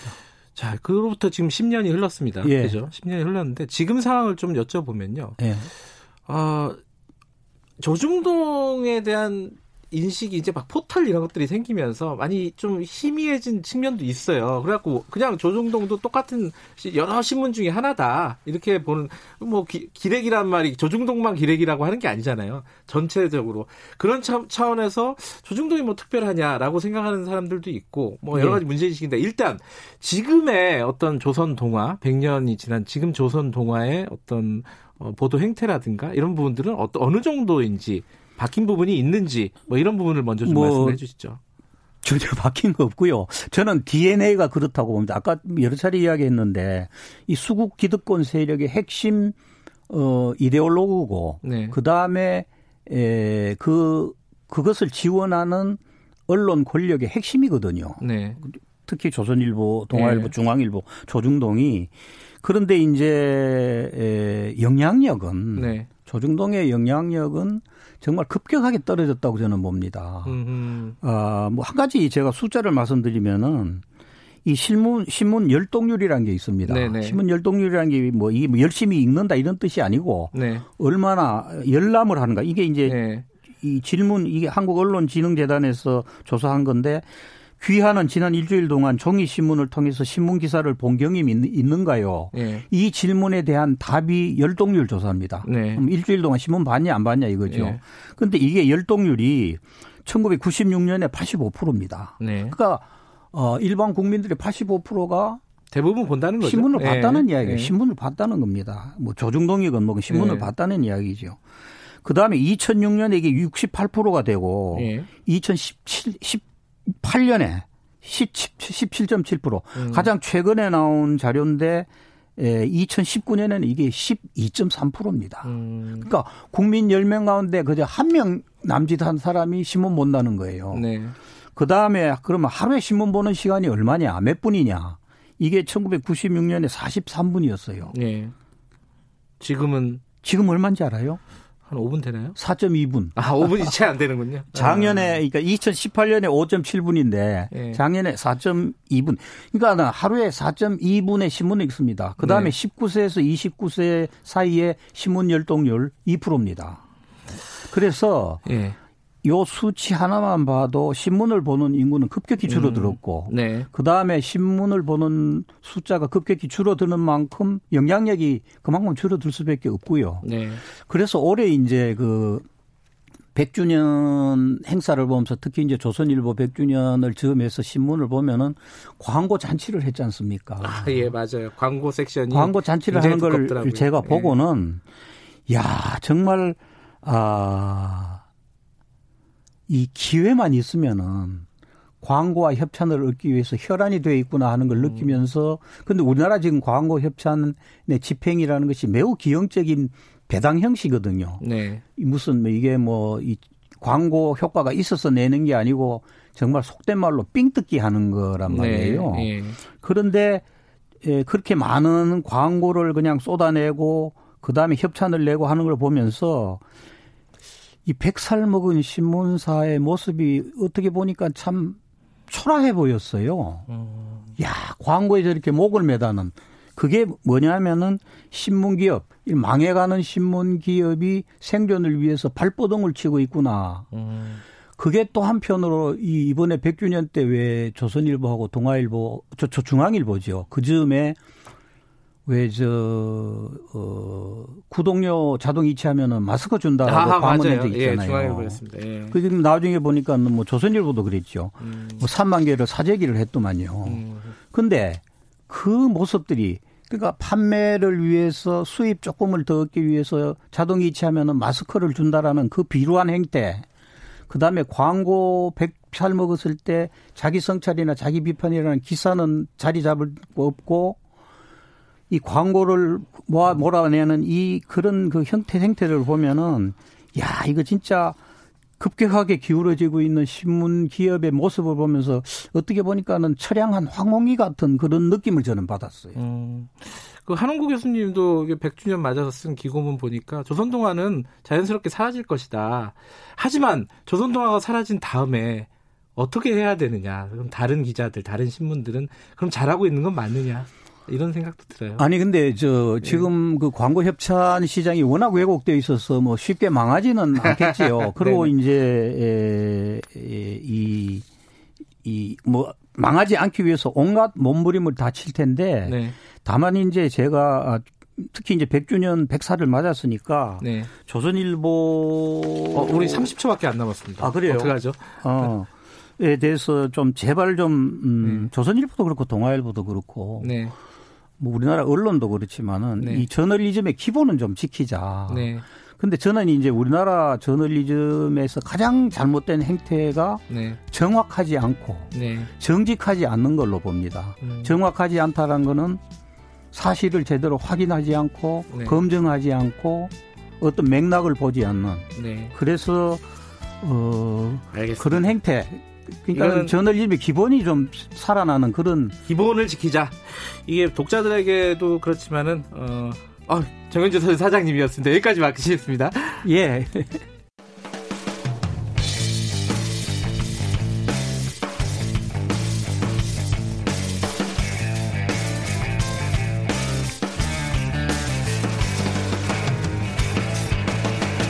김경래의 최강 시사.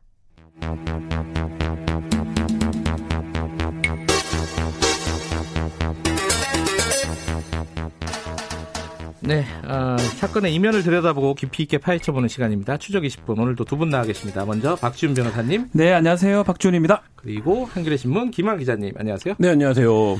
좀 전에 정현주 사장님 네, 출연했잖아요. 오랜만에 뵀네요. 네. 마지막에 제가 말씀을 잘 못 끊었어요. 왜냐면 하신 말씀이 너무 많으신 어, 것 같더라고요. 네, 끊으면 안 됩니다. 네, 한국 언론에 대해서 기본을 좀 지켜라 이런 말씀을 좀 충분히 들었어야 되는데 시간이 음. 없어서 기본만 좀 지키면 좋겠어요. 기본만 음.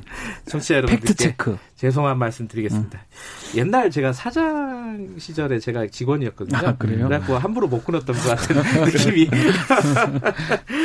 아, 오랜만에 얼굴 뵈서 어, 저도 반가웠습니다, 사장님. 자 오늘 어, 윤석열 검찰총장 얘기 좀 해볼까 합니다. 이게 사건이 좀 복잡해가지고 네. 법적인 문제도 좀 포함해가지고 얘기를 해볼게요. 저는 이게 어, 사건이 여러 가지예요. 네. 어, 제가 어, MBC 스트레이트를 보니까 취재를 했던 사건이 한 여섯 개 된다 이렇게 음. 얘기를 하고 우리 쪽도 이제 뉴스타파도 취재를 했었잖아요. 그때 이제 신보 기자한테 보고를 듣기로는 어, 자기가 파악한 기, 어, 사건이 크게 봐서 한 네 가지 정도 된다. 음, 네. 뭐 쪼개기에 따라서 어떻게 어떻게 나누는지 따라서 다를 것 같긴 한데 지금 문제는 문제가 되고 있는 게 왜 이런 여러 가지 의혹들이 있었는데 어, 단 한 번도 제대로 수사가 되거나 처벌을 받지 않았느냐. 장모 최 씨가 신기하죠. 예. 예. 자, 그 부분인데, 자, 그 부분을 중심으로 한번 풀어볼게요. 먼저 박준 네. 변호사님이 네. 그 중에 제일 좀 중요하거나 어, 의미 있는 부분들을 좀 먼저 한 짚고 거기 풀어가보죠. 일단은 왜 관계자들은 대부분 실형을 받거나 처벌받았는데 네. 장모 최 씨는 다 빠져나갔느냐? 네. 이 부분을 얘기하지 않을 수 없습니다. 네. 우연일까요? 우연은 되게 많이 겹치진 않거든요. 음. 우연인데 만약 아무 상관이 없는 사람이 우연일 수도 있지만 네. 뭔가 관계가 있는 사람이 있다면 이건 우연이라고 보기는 어렵고요. 네. 이 검찰이 의도적으로 수사를 하지 않았거나 수사를 하더라도 약하게 했거나 이렇게 보는 게 맞는 것 같고 특히 저는 주목하는 부분이 장고증명서 위조 부분입니다. 예. 사문서 위조죄인데 이제 부동산 투자 과정에서 그렇죠? 어, 문서가 위조가 됐는데 이거는 예. 본인이 법정에 가서 인정을 해요 했다고 그렇죠. 예. 그럼에도 불구하고 수사도 되지 않고 공소시효는 지금 거의 끝나가거든요 네. 이런 부분이 과연 우연이라고 할 수 있을지 이거는 우연이 아닙니다 제가 장담컨대 아, 장담 오늘따라 왜 이렇게 아, 장담을 하시는 거예요? 장담은 하지 않겠습니다. 우연이 아닐 가능성이 아주 아주 큽니다. 자, 잔고 증명서 위조 요거부터 좀 따져 보면요. 김한 기자 이게 네. 어, 뭐, 쉽게 말하면 수백억짜리 부동산 투자 과정에서 네. 내가 돈이 이만큼 있다, 이런 거를 음. 증명하는, 네. 어, 통장 잔고 증명서잖아요. 네네. 네. 그 위조가 됐다라는 걸 아까, 어, 저희 박지훈 변호사 얘기처럼 본인 스스로 장모 최 씨가 네, 재판에서 진술을 했었죠. 재판에서 인정을 네네. 했다. 근데 왜, 왜 처벌이 안 된 거예요, 이거는? 그니까, 뭐, 신기한 일이라고 했는데, 저는 굉장히 좀 이게 미스터리한 일이라고 보는데요. 같은 얘기잖아요, 네. 그게. 신기를 넘어서는 일입니다, 사실. 그 보면. 네. 왜냐면 저희도 이 제보를 받고 저도 한 몇 개월 전에 여러 언론사 예, 취재를, 예, 취재를 했었었는데 예, 이게 이제 이런 거죠. 어, 땅이 나옵니다. 이 땅이 음. 나오는데 한 40억 정도에 구매를 할 수 있는데 음. 실제 이걸 우리가 절차가 끝나고 팔면 한 150억 정도 나 시가가 지금 네. 공시지가가 한 120억 정도 음. 됐던 음. 땅이었으니까 네. 어 경매로 이제 이걸 사자라고 해서 안 씨와 그 윤석열 총장의 장모가 같이 투자를 들어갑니다. 같이 투자를 들어가는데 네. 이 둘이 잘 알던 사이가 아니었어요. 그러니까 중간에 이 둘을 매개해 준 사람이 있습니다. 음흠. 근데 그래서 서로 잘 모르는 상태에서 정말 저 사람이 돈이 있나? 뭐 이런 것들을 서로 이제 생각을 하게 된 아, 거예요. 그렇죠. 네. 간을 봐야죠 네. 일단은. 네. 그래서 예. 돈 있어야 투자 가능하니까요. 네. 그래서 뭐 자금을 동원할 수 있냐라고 했더니 이게 이제 안씨 피해자의 주장입니다. 예. 그가 장고 증명을 떼왔다라는 거예요. 음. 그 장고 증명을 떼오고 당자 수표를 보여줬다라는 거죠. 자기한테. 어, 그 장모가요? 네, 장모가. 예. 예. 그래서 자기는 그게 진짜인 줄 알고 어, 투자를 들어간 거죠. 근데 나중에 알고 보니까 그 장고 증명이 위조된 위조잖아요. 였다는 음. 거예요. 근데 어 저도 한 네 개 정도 사건을 알고 있는데 음. 이네 개 사건의 패턴이 사실 거의 같습니다. 어떤 음. 거냐면 사무소 위조가 일어나요. 그러니까 음. 제일 유명한 사건, 이른바 정대택 씨 음. 사건 같은 경우엔 도장을 찍었냐 안 찍었냐의 음. 문제거든요. 그 약정서예요. 약정서에. 예. 그러니까 이쪽에서는 도장을 찍은 찍었다라고 주장을 하고 있고 음. 이쪽은 안 찍었다라는 주장이었는데 법원에 그 윤석열 장모가 제출한 건 도장을 안 찍은 본이었어요. 그리고 음. 그게 진본으로 인정이 돼서 결국에 이제 정대택 씨가 형을 살았고 그 이, 분이 핵심적으로 그 사건에서 가장 억울해하는 게 그 부분이거든요. 근데 이 사건도 마찬가지로 잔고증명서라고 하는 어떤 굉장히 그렇죠. 중요한 문서에 대한 위조가 일어나고 또 다른 사건들도 사실 마찬가지로 그런 어떤 그 최 씨가 가질까 윤석열 총장의 장모가 가지고 있는 문서에 위조가 발생을 하고 이 피해자들이 한결같이 그걸 주장해요. 음. 그리고 실제 어떤 부분들은 받아들여지고 그 위조됐다라고 볼 정황이나 사실로 추론하기 충분한데도 어, 수사가 지연되거나 재판이 안 되거나 뭐 이런 상황 위조는 좀 엄하게 해야 되는 거 아닙니까? 또그 얘기 하실라 그랬죠. 아니 저는 위조는 그냥 가만 놔두면 안 된다 생각이 드는데요. 근데 박진 변호사님 네. 이게 어 이제 그 사기 사건과 관련된 재판 중에 어 이제 증거로 제출이 된이 장고 증명서가 그렇죠. 위조가 됐다. 이건 검사도 알고 있었던 사실이고 법정에서 이제 진술을 그렇죠. 하는 거잖아요.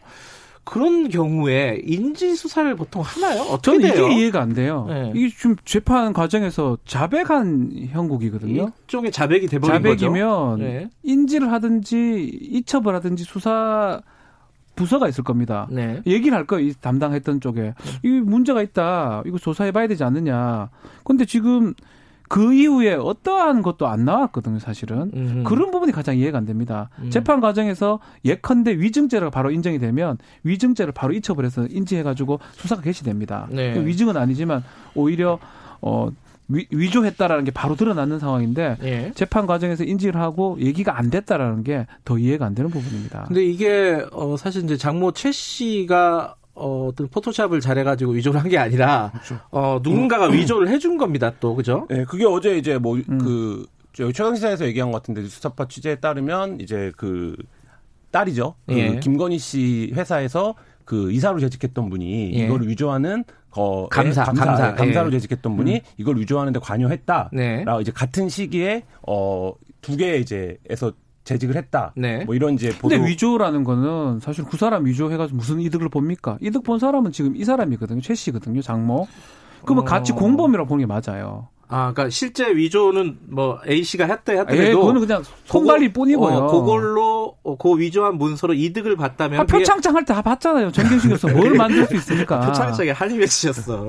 그거를 하도 70번 압수하고 이것도 해요. 그러면 그러면. 그러니까 어쨌든 두 그러니까 그걸로 이득을 취한 사람도 공범으로 법적, 그렇죠. 법리적으로 볼 수 있는 그래 보는 게 맞죠. 음. 특히 이제 지금 350억 잔고 증명이 없으면 투자가 불가능한 상황인데 그 잔고 증명서를 만들면서 은행 장명의까지 다 도용해 가지고 지금 만든 거거든요. 그리고 최소한 그 위조를 안 했다고 본인이 지금 계속 주장을 해요. 몰랐다고 하는데 네. 행사는 한 거예요. 음흠. 위조죄도 하나 있고 이걸 갖고 써먹었을 때 행사죄가 되거든요. 네. 위조 사문서 행사죄가 또 성립할 수가 있어요.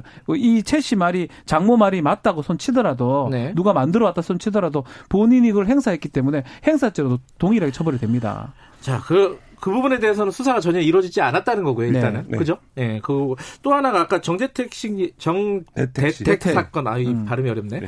그 사건에 대해서 잠깐 언급을 하셨는데, 이 사건은, 어, 이 장모 최 씨의 뇌물, 뇌물, 돈을 받고, 네. 어, 누군가 그 네. 법무사가 네. 최 씨에게 유리한 위증을 했다. 그 스스로 그거를 자수를 했어요? 그렇죠.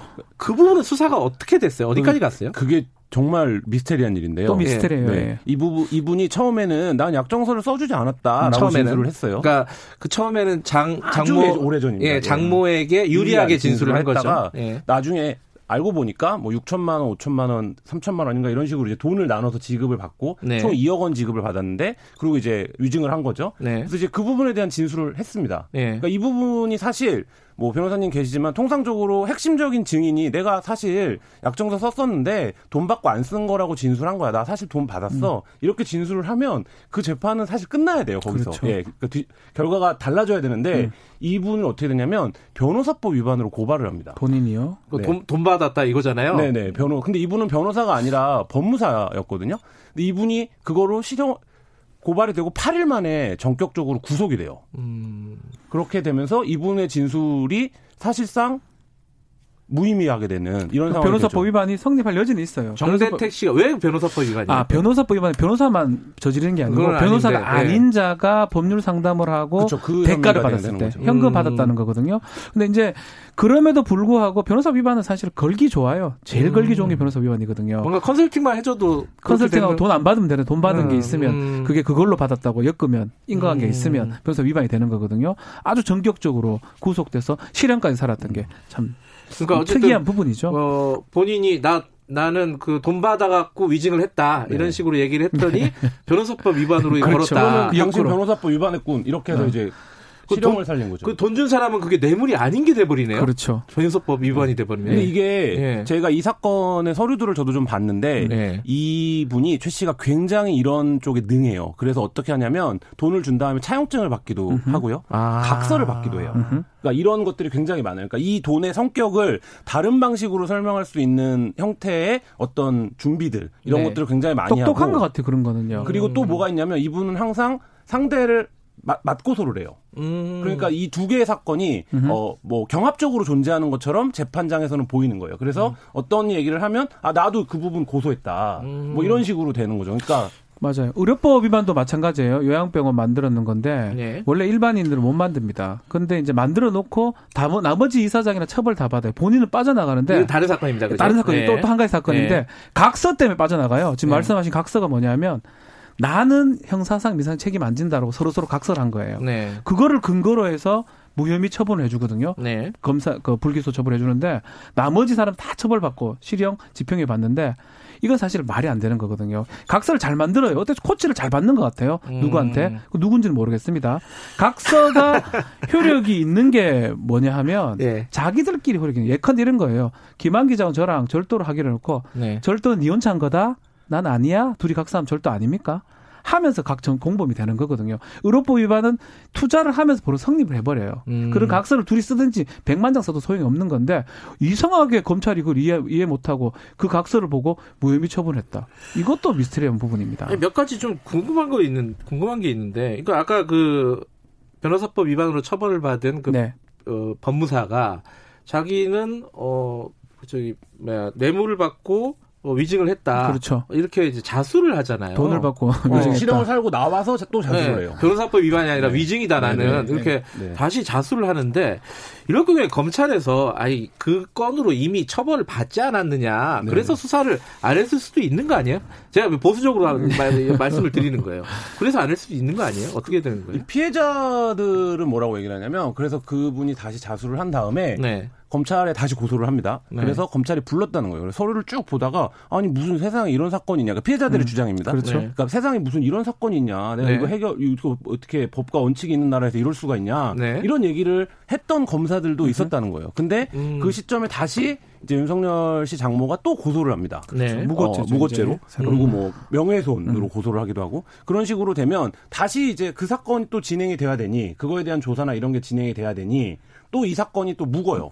어. 뭐 이런 과정에서 이분이 이제 결국 정대태 씨 같은 경우에 무고로 두 번을 살았는데, 아, 그러니까 네. 실형을 실형을 두 번을 살았는데 음. 한번 이제 무고였죠. 음. 근데 이제 그런 과정들 속에서 보면 당사자만 느끼는 그러니까 여, 기 이게 굉장히 어려운데 언론이 이 사건을 왜 안 다루냐 이런 비판이 많은데 네. 어떻게 어디서 압력이 작용했는지 모르지만 계속 이제 법원을 그러니까 그 검찰청을 왔다 갔다 하는 당사자는 이제 알기 시작하잖아요. 예, 그러니까 이게 뭔가 사건이 지금 망가지기 시작했다. 음, 음, 음. 근데 자기가 번번이 그런 느낌을 받았다라는 거예요. 근데 음. 사실 언론 입장에서는 그럼 어느 쪽에서 어떤 프레스가 구체적으로 들어와서 네. 이 사건이 망가진 건지를 확인해야 되는데 예, 네. 그거는 사실 확인하기 굉장히 어려워요. 근데 그 얘기도 뭐 계속 했지만 어제 시사타파에서도 신임미국 신임미국 얘기했지만 뉴스타파입니다. 왜 자꾸 시사타파라 그러는 거예요? 뉴스타파에서 신임미국 기자가 그런 얘기를 좀 했지만 네.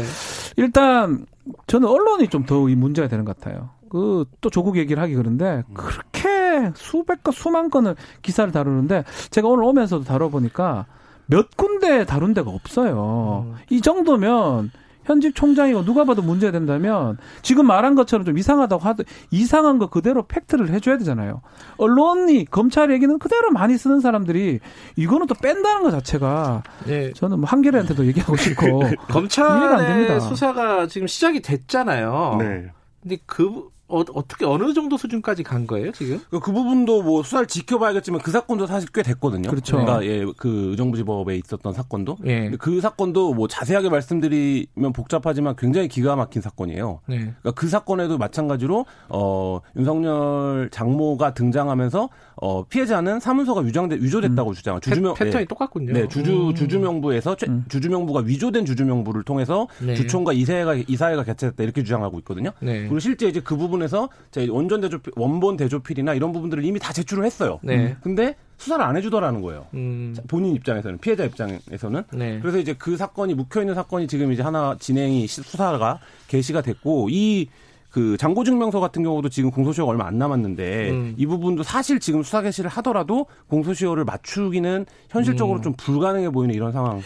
또 한 가지 이제 네. 박지훈 변호사께 여쭤보고 싶은 건데 이게 어, 검찰에서만 이 사건이 좀 이상하게 아까 이제 김한 기자 망가졌다는 표현을 네. 썼는데 이상하게 돌아간 게 아니라 법원에서도 번번이 그렇죠. 지금 어 그 지금 피해자라고 주장하는 사람들에게 불리한 판결이 내려졌어요. 이거는 어떻게 해석을 해야 돼요? 그것도 뭐뭐 네. 뭐 거론을 좀 하긴 좀 그렇지만 네. 간혹 그 얘기를 잘 들어주는 재판장도 있고 판사도 있었지만 네. 결론적으로는 다 지금 상대한테 불리한 판결이 다 났거든요. 뭐 네. 예컨대 시간도 끌어주고 네. 뭐 끌어줬다고 표현하기는 좀 그렇지만 음. 뭐 연기 신청하니까 연기 신청 받아들인 경우 없는데 항소심에서 상당히 끌어줬는데 그 또 판사가 또 유력한 사람의 음. 또 남편이고 네, 또 네. 그런 부분들이 뭔가 다 연관성이 있지 않은가 의혹이 제기되는 상황입니다.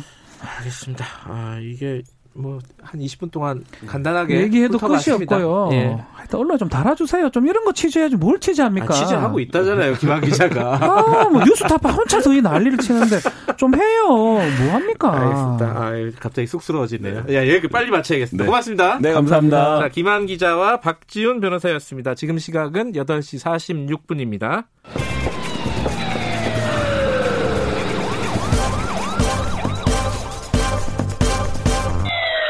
김경래 최강 시사. 네, 어, 성남에서 교회, 성남 한 교회에서 어, 집단 감염자가 어, 제만 해도 한 40명 늘었다는 소식 아, 까 브리핑에서 전해드렸는데요. 이게 걱정이 많습니다. 이게 예배를 꼭 이렇게 모여서 해야 되나 하지 말라 그러는데 왜 자꾸 이렇게 모여서 하나? 어, 뭐 교인들도 걱정이 많을 거예요. 어, 일반 사람들도 마찬가지일 거고 이걸 어떻게 생각하시는지 다른 목사님께 좀 한번 여쭤보겠습니다. 교회 개혁 실천 연대 고문이십니다. 방인성 목사님 연결돼 있습니다. 안녕하세요. 예, 수고 많으십니다. 네. 목사님 이 왜 이렇게 어 굳이 모여서 예배를 하는 겁니까? 지금 이렇게 어려운 순간 어려운 시기인데. 어. 아, 정말 참 걱정입니다. 네. 사실 정치권과 정부는 어, 최대한으로 우리 종교계를 존중해서 네. 강제로 하지 않고 예배 자제를 좀 부탁하고 권면하고 있는데 네. 유독 우리 개신교 교회들 중에 네. 이렇게 많은 교회들이 독단적으로 예배를 강행하고 있어서 참 음. 부끄럽고 어 죄송하고요. 네. 사실 이 코로나 19 위기는 심각성은 뭐 세계적으로 지금 어 이게 참 확산되고 있는데 네. 우리도 학교도 그렇고 군대도 그렇고 여행도 그렇고 모든 것을 자제하고 금지하고 있는데 네. 이 종교계가 교회가 더 앞장서서 솔선수범해서 민감하게 반응해서 네. 위기 극복에 앞장서야 하는데 불안을 조성하고 있다는데 정말 참담하고 저는 뭐 평생 예배를 드려온 목사로서 네. 또 목회를 했던 사람으로서 정말 부끄럽고 어, 죄송합니다. 근데 이게요, 어, 네. 이유가 있지 않겠습니까? 여러 가지 뭐 바깥에서는 이게 혹시 헌금 때문에 그런 거 아니냐. 뭐 이런 얘기도 하고 그러는데 이유가 있을 거 아니에요. 하지 말라는데 굳이 하는 이유가 뭐 종교적인 이유일 수도 있을 거고요. 어떻게 보세요? 네, 뭐, 뭐 예배나 또 뭐 미사나 또 네. 불교의 예불 뭐 이거 다 굉장히 중요한 우리 그 종교 어 단체의 에, 에, 것이죠. 네. 그런데 에, 이런 위기 상황에서 네. 이 사회와 함께 위기를 극복하려고 하는 이런 그 노력보다는 네. 그 그들이 이제 전통적 예배가 네. 에, 마치 이제 그 교회의 전부인 양, 네. 또 예배를 드리지 않으면 교회의 정체성이 무너지는 것 같은 이러한 그 천박한 신앙이나 그럴까요? 음. 또는 왜곡된 그런 에, 그 신학의 모습이 있고요. 음. 에, 저는 그 일부 교회이지만 네. 에, 그 모여서 이제 예배를 드리면 면 이제 헌금을 하게 됩니다. 네. 에, 그러니까 에, 아마 교회들이 재정적인 타격이 에, 있을 것으로 네. 그뭐 예상은 되는데요. 네. 그렇지만 이제 종교계 종교의 특수성과 공공성이 있는데 네. 너무 이렇게 특수성만 강조해서 네. 예, 독선과 또 우리가 하는 일은 예, 뭐든지 옳다 이런 우월주의에 네. 예, 이렇게 사로잡히다 보면 교회의 이제 공공성을 잃어버리게 되죠. 음. 또이 예, 당면한 예, 개교회의 재정 문제만 모든 게 다 그렇진 않겠지만 네. 집착하다 네. 보면 네. 이 사회의 아픔, 사회의 위기를 공감할 수가 없어서 네. 오히려 사회에 해악이 된다면 네. 예, 교회도 사회 속에 있는 것인데 네. 그 사회가 필요치 않게 되는 교회로 전락하게 될 것이고 에, 정말 참 에, 우리 한국 교회 일부의 에, 이런 예배를 강행하는 교회들을 보면 정말 안타깝기 짝이 없습니다. 그 성경 말씀이나 혹시 뭐 그런 교리에 네. 어, 모여서 꼭 이렇게 그 예배를 봐야 된다 이런 게 있습니까? 이게 바티칸에서도 지금 뭐 온라인으로 한다 뭐 이런 방침을 밝혔는데 그런 것 같지는 않은데 혹시 그런 게 있나요? 개신교 교리에? 그뭐 그, 그런 거는 없죠. 물론 예. 뭐 모이기를 힘쓰라 뭐 이런 그 성경 말씀은 있습니다. 그런데 아. 오히려 그거에 반대로요. 네. 그 많은 성경에서는요. 네. 에, 나는 에, 제사를 원치 않고 인애와 자비, 긍휼을 원한다. 음. 에, 의와 공평을 행하는 것이 제사를 드리는 것보다 아, 하나님은 기뻐하신다. 네. 뭐 이런 말씀이 오히려 더 많습니다. 네. 이게 구약 성경이나 신약 성경에. 네. 에, 그런데 어떻게 이렇게 그 이제 모여서 어, 집단적 예배를 드리는 것만 이렇게 강조를 해서 음. 우리 한국 교회가 부흥하고 성장하다 보니까 네. 정작 예배의 본질 또 그 신도들이 성도들이 에, 그런 예배를 에, 드림으로 사회에 나가서 어, 그 신도답게 에, 그렇게 정직하고 성실하고 정의로운 삶을 그 기독교 신앙에 맞는 삶을 살아가게 하는 것을 잃어버리게 하는 음. 에, 이런 것들이 우리 좀 한국 교회 요즘 이 코로나 19 사태를 통해서 네. 들여다보게 됩니다. 이게 정말 자성해야 되겠습니다. 근데 요번에 그 성남의 은혜강 교회를 보니까요. 이게 좀 네. 나이 드신 분들도 많고 그 교회 예배를 보면서 좀 뭔가 위안을 얻 으려는 분들인 것 같아요. 제가 볼 때는. 음, 네네. 그러니까 이런 분들이 참 여기도 못 가게 되면은 또 다른 데를 찾아서 또 이렇게 가지 않을까 막 이런 좀 걱정이 들더라고요. 이런 일들은 좀 어떻게 해결을 해야 될지 참 어렵겠습니다. 네. 이게 목사님은 어떻게 보십니까? 이게 이제 그 은혜 강교회는 약간 때 특수 특별한 교회이긴 합니다. 제가 네. 좀 간접적으로 어, 그 듣는 아는 네. 것으로서는 여기 이제 그 치유 사역을 좀 많이 합니다. 네. 어려운 신분이나 환자들이나 네. 아, 또 뭐 그 심신에 여러 가지 힘드신 분들이 와서 네. 어, 그 신앙으로 또는 기도로 또 안수로 이렇게 고친다라는 이러한 음, 그 소문이 있는 예, 교회이죠. 네. 물론 뭐 신앙의 세계에서는 필요한 영역이기는 하지만 네. 자칫 에, 이렇게 에, 그런 그 이제 신앙의 세계의 몰두, 신비적인 영역 뭐 이런 데서만 하다 보면 에, 그 하나님께서 우리 인간에게 주신 지혜로 의료가 우리 뭐 세계적으로 이렇게 발전이 돼서 네. 얼마나 에, 우리가 건강한 삶을 살 수 있는데 이것도 하나님의 은혜거든요. 네. 이것도 하나님께서 주, 어, 그 치유해 주시는 아, 이러한 길인데 이런 걸 무시하게 되고 네. 어 이제 신앙의 영역에만 예 그 특별한 영역에만 집중하다 보면 음.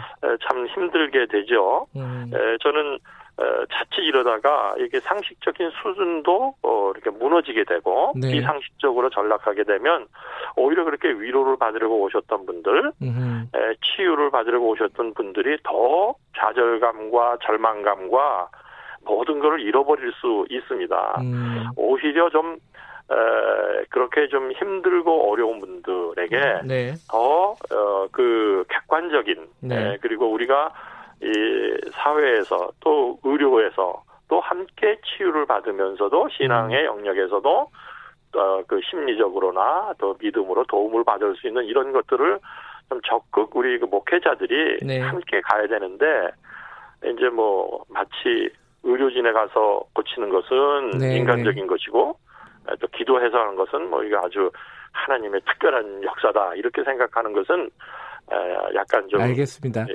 힘들죠. 그 예, 예. 교회 꼭 가고 싶은 분들이 있을 거 아닙니까? 신자들 신자분들 중에 한 말씀 네. 해주신다면요 간단하게. 예. 네, 저는 이제 뭐 목사로서 한국 교회가 여러모로 네. 지탄을 받고 뭐 세습 논란이라든지 네.